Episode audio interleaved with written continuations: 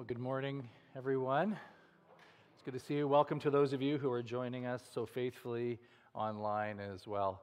Um, one of the things that's always interesting is when you get with a group of people and uh, you get talking about work, you immediately kind of start comparing, at least in your own mind, uh, their work experience to your work experience. In particular, some of the perks of their work experience, and you start to kind of intuitively compare them to the perks that you have with your work experience. Maybe it's flex time, maybe it's uh, in lieu of time. If you work a few extra hours, you're allowed to kind of bank those and take them later, or maybe you get paid overtime, or maybe there's some just kind of informal agreements that if you work a little bit extra, then you can just kind of take off early on a Friday afternoon. And no doubt, if you're sitting there having conversations with someone and you're hearing about their work experience and what their work rules are, you're comparing them to your own. Maybe you work in an environment, as a friend of mine does, where you show up at 8, we staple you into the seat, and then someone comes by at 4, pops out the staples, and you can now leave. And that's kind of just the expectation of their work world, and everybody's is different.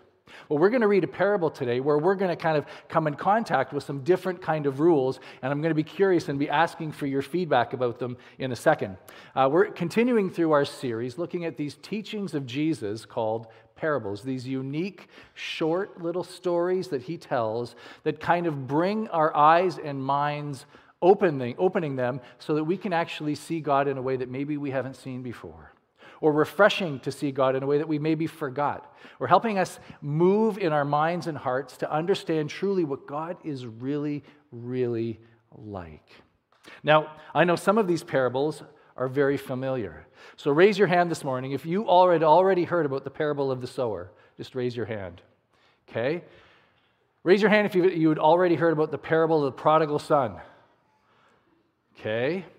All right. How many of you ever heard about the parable of the guy who goes to work in the field tending the sheep? It comes near the end of his workday. He comes home, and the master says to him, Now prepare me a meal and sit there patiently and serve me while I eat and drink, and then when I'm done, you can be finished your day. Th- that's what I thought. Thank you, Kishore. One person has heard this. So, this is one of the great things about there's some of these parables that maybe aren't as familiar to us. And they're sometimes not as familiar to us because, as with today, sometimes they're a bit challenging, and so preachers don't like to talk about them. But we're going to talk about this one this morning, and it's found in Luke chapter 17. One of the unique things about Luke is Luke loves to, as he puts the gospel narrative together, his account of the life of Jesus Christ, he packages it intentionally sometimes where he'll put a story right beside another story on purpose, hoping that as you go from one story to the other, there's an extra layer of comparison that takes place and a whole other meaning kind of gets opened up to you. So the first story has its own meaning, the second story has its own meaning, but when you read one and then the other, suddenly the comparison between those two stories gives us an extra meaning, and that's what we're going to discover today in Luke chapter 17. So I invite you to turn there. If you're using the Bible in the seat in front of you, it's on page 1626, or you can look it up electronically as well. We're going to look at just the first 10 verses. There's a few different things here that we're going to go through. Uh, the Bible commentator, or the people that kind of put the Bible together, all those little sayings that you see at the top of a chapter, those weren't part of the original text. When they put the scriptures together, a group of people sat down and said, What are we going to call this? And I don't know what it says in your Bible. In mine, it says sin, faith, duty. In the Bible I use in my office, it says difficult sayings. So this is what we're going to look at this morning. Luke 17, verse 1. Jesus said to his disciples, Things that cause people to sin are bound to come. Isn't that true? You don't need to go looking for them. You just kind of wake up in the morning and they can be there. But woe to the person through whom they come. In other words, woe to the person who actually, through their behaviors and through their decisions, create opportunities where other people will struggle and have temptation. It would be better for him to be thrown into the sea with a millstone tied around his neck than for him to cause one of these little ones to sin. Here, Jesus gives context. He's talking about people who cause children to be led astray. So watch yourselves. That's the first difficult saying. The second, if your brother sins, how many of you have a brother that would ever sin? No. If your brother sins, rebuke him, and if he repents, forgive him. If he sins against you seven times in a day, Anybody have a brother like that? And he comes back to you and says, I repent, forgive him. Now, verse 5 I love because the disciples, after hearing these things, what do they say? I'm going to need more faith. If you're going to ask me to live this way, I need more faith. If you're calling me to this kind of a lifestyle where I'm kind of so mindful of how I live uh, that I don't impact other people's spiritual journey, and when people come to me and are kind of repeat offenders in my life, that I'm going to forgive them, I'm going to need some help with that. I give us more faith. Now, Jesus then gives us two next sections that we're going to look at. Um, a statement in verse 6, and then a parable that we're going to jump into. Let's look at the, I'll read those now. He replied, If you have faith as small as a mustard seed, which is small, you can say to a mulberry tree that had deep, deep roots that were impossible to uproot, Be uprooted and plant and be planted in the sea, and it will obey you. Now, Jesus is going to contrast that saying with this parable in a second. Suppose one of you had a servant plowing or looking after sheep. Would he say to the servant when he comes in from the field, Come along now and sit and eat? Would he not rather say, Prepare my supper and get ready and wait on me while I eat and drink? After that, you may eat and drink. Would he say to the servant because he would he thank the servant because he did what he was told to do? So you also, when you have done everything that you were told to do, should say, We are unworthy servants. We have only done our duty. Difficult sayings. Let's kind of jump into these because I want us to really, there's some things that should bother us or challenge us as we look through these passages, and I want us to make sure that we get bothered by the right things.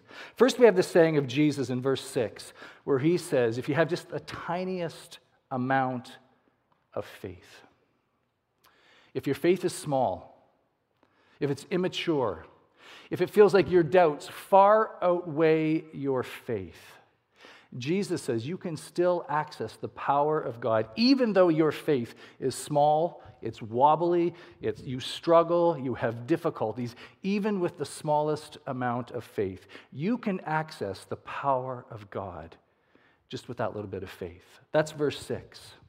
And then he jumps into verse 7, or the, the parable 7 to 10. And Jesus poses this question Suppose you have a servant, and suppose they've been out in the field t- tending to the sheep, working in the mud, and they come home from the field. The workday is almost done. Do you let them off early? Or do you say, no, you sit down, clean up, make my meal, sit there while I eat, serve me while I eat, and then when I'm done eating, you can have your meal? How many of you raise your hands, say, let them off early? How many of you would say, work till the day is done? Oh, you're so reluctant on this one. I'm guessing it depends on whether you're an employee or whether you're an employer. right? If you're a manager or if you're managed. If you are an employer and you have employees, you say, work till you're done. Five o'clock has not yet come. Get back in there. You got 30 more minutes, 10 more minutes. I don't care if it's nice out. I don't care if you don't have a lot more to do. You get back in there and do your work, right? Employers, you ready to raise your hand now? If you're an employee, Mark, sorry. If you're an employee, you think, come on, I did hard labor out there with the sheep in the fields. It's almost 4:30. It's sunny out. Come on, let me go. How many sunny days have we had this year? Hardly any. right?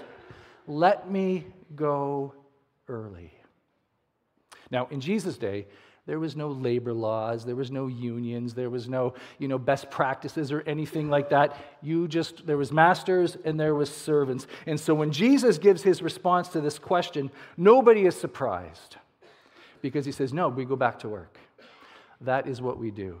If we come home after working really, really hard and we're tired and we get in the door and there's still work to do, we do the work that needs to be done or the work that we've been asked to do. So let's just talk about a few things that this might raise within our hearts. Because I think one of the gifts of this parable is it stirs up stuff in us. And if the purpose of parables isn't to get a quick answer and move on, it's to pause and reflect and say, okay, when I think about that, it raises something in my heart, and I need to pay attention to that because that's how discipleship works. And the first thing is about masters and servants. One of the great gifts of this parable is it reminds us of something that can easily get lost in our faith walk with Jesus Christ, and that is this a relationship with Christ is not a relationship of equals. It's not a relationship of equals. He is the master, and we are his servants. He's holy, we're sinful. He's the creator, we're the created. He's the rescuer, we're the rescued. He's the savior, we are the ones who are lost and in need of saving. Now, most of us, if we had to take a test on this, would get that right. But the reality is, sometimes in practice, in our daily faith walk with the Lord, this gets mixed up. And we can start to think that He exists, God exists, to serve me. And God exists to fulfill my agenda. It happens, oh, so subtly in each of our hearts, where we start to think that God's purpose is to help me carry out the things that I want to do. And so when Jesus invites us to pick up our cross and follow him, he's inviting us into a relationship where he is the master and we are his servants. And he can ask us to do whatever he wants. And it becomes our job to say, Lord, I will do it. And if we remember anything from the Jonah series, you can run, you can try, you can say no. And the scriptures are full of stories of people who say, I'm not so sure. I don't think I'm doing that and we can see how those stories turn out. So that's one gift I think this passage raises with us to think about is is there any way in which in my own heart I see God as existing to fulfill my agenda? Then the other gift of this passage is it gets us thinking about the difference between grace and deserving. Between grace and deserving. An emotion that this parable raises in my own heart is the whole issue of deserving. When you think about following Jesus, you might be tempted to think, you know what, I sacrifice a lot, I do a lot, I give a lot. I do the kind of work that is hard. I am diligent. I am faithful. And if you're this kind of a person, naturally over time, you have to fight against the temptation to think, God now owes me. I have earned up some credits with him and I deserve some benefits. I mean, it's like a points card, right? Every time you do something, you click it, you get more points, you get more points, and then at some point you want to cash in the points. We're tempted to think that way because it's our culture. But that's not how it works with the Lord, especially when you compare yourself to other people. It's even more tempting, right? I mean, so and so doesn't do anything around here to lift a finger. I sit on all the boards and committees that nobody wants to sit on. I do the things that nobody wants to do, and I do not get thanked for it. I not only tithe, but then I give to all those special offerings that they're always rolling out too. They don't give anything. I go to worship faithfully. They probably aren't here today because it's sunny out, and so they decided to come uh, watch it online later. Do you see what I mean? And before long, all of those good things can begin to turn into God, I deserve something from you. In fact, you owe me because of how good that I have been. I toiled out there in those sheep pens. I worked out there in that field, and I came in. It's almost time to the day, and you asked me to prepare a meal, and I prepared the meal. And I sat there and I served you while you ate and waited for my turn to eat. You owe me. It can happen so easily within the human heart. And this parable raises the opportunity for you and I, if there's any of that within us, to pause and say, Lord, if that's the case, I need to pay attention to it and deal with it. Because there's this theme that every parable seems to find a way to sneak in this theme of grace. We've talked about deserving, and we can talk about grace. True faith is always a response to grace. True faith always comes as a result of encountering the grace of God extended to us first, and then we respond in faith because of it. And Luke is using these two passages, this little story in verse 6 about uh, if you have just the wobbliest, puniest, tiniest, immaturest amount of faith, and then the parable of the person who gets up early and goes out into the field and deals with the sheep and comes home and prepares the meal and cleans up after and does all of this, he's comparing the two of these and saying, you know what they have both in common? They're both debtors to the master.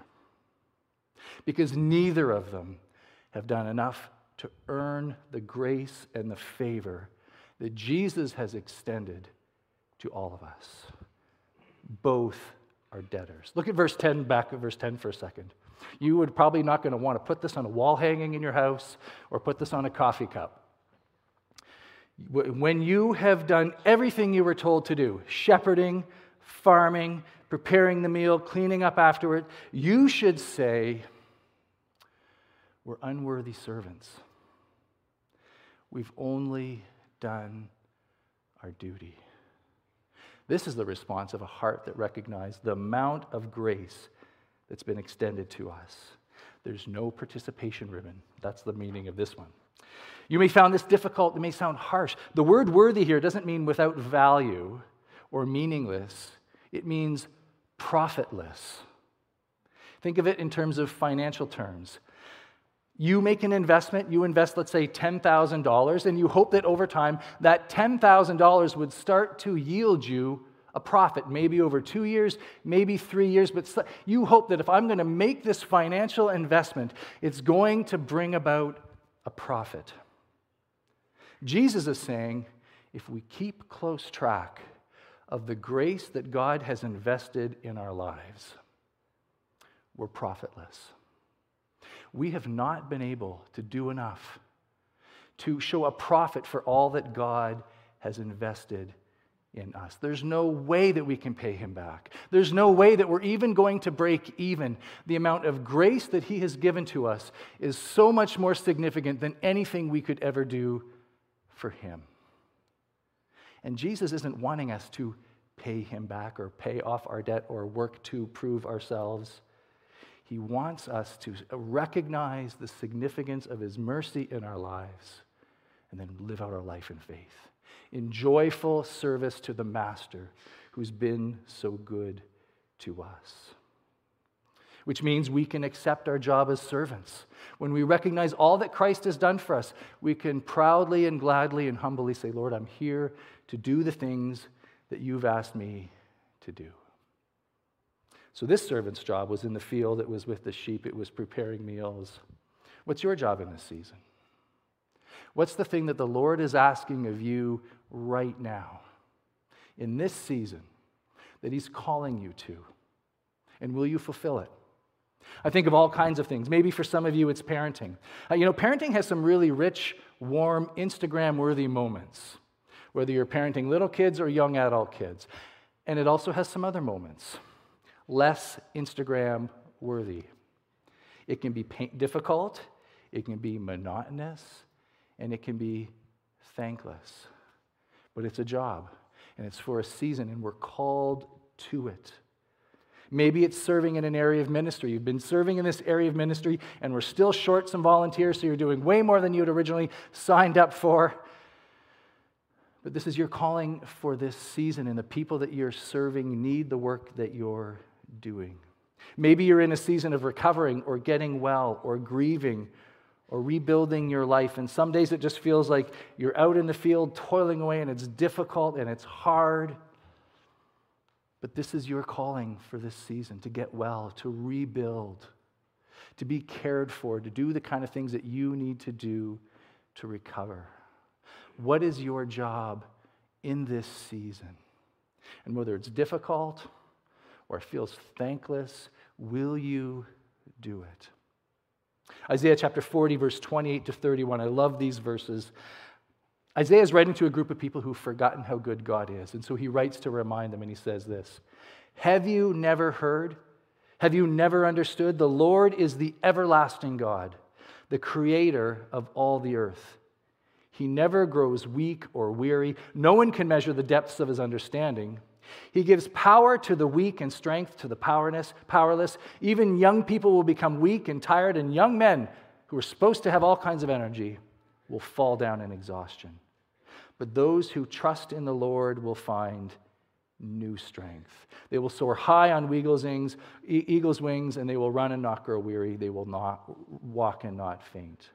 I love the phrase, He's the everlasting God, because it has to do about time, about longevity. One commentator said it should be better translated, He's the outlasting God which means whatever season you're in and whatever calling you have right now, as difficult as it might be, God is not going to leave you. He's going to outlast that season, and He's going to be with you through it all. He's not going to run the first lap and then say, Sorry, I'm tired, I'm out of here. You're on your own. He's going to outlast it. Whatever season you're in, whatever job is yours at this time, He will be with you. So these are difficult sayings, but they're filled with good news. And it starts with the fact that God has made an enormous grace investment in each of our lives. And so I would encourage you, if you're struggling with, is he Lord or is, am I the Lord? Is he serving me or do I serve him? If you're struggling with feeling, do I deserve something? Does God owe me? Let's start with grace. Take some time, sit down, get a notepad out, and write all the reasons that you have, that you see God's grace first directed to you. And as you see it, and as you start to comprehend the investment that He has made and extended towards us, then you will be joyfully and gladly be His servant in whatever it is that He has called you to do. Let us pray.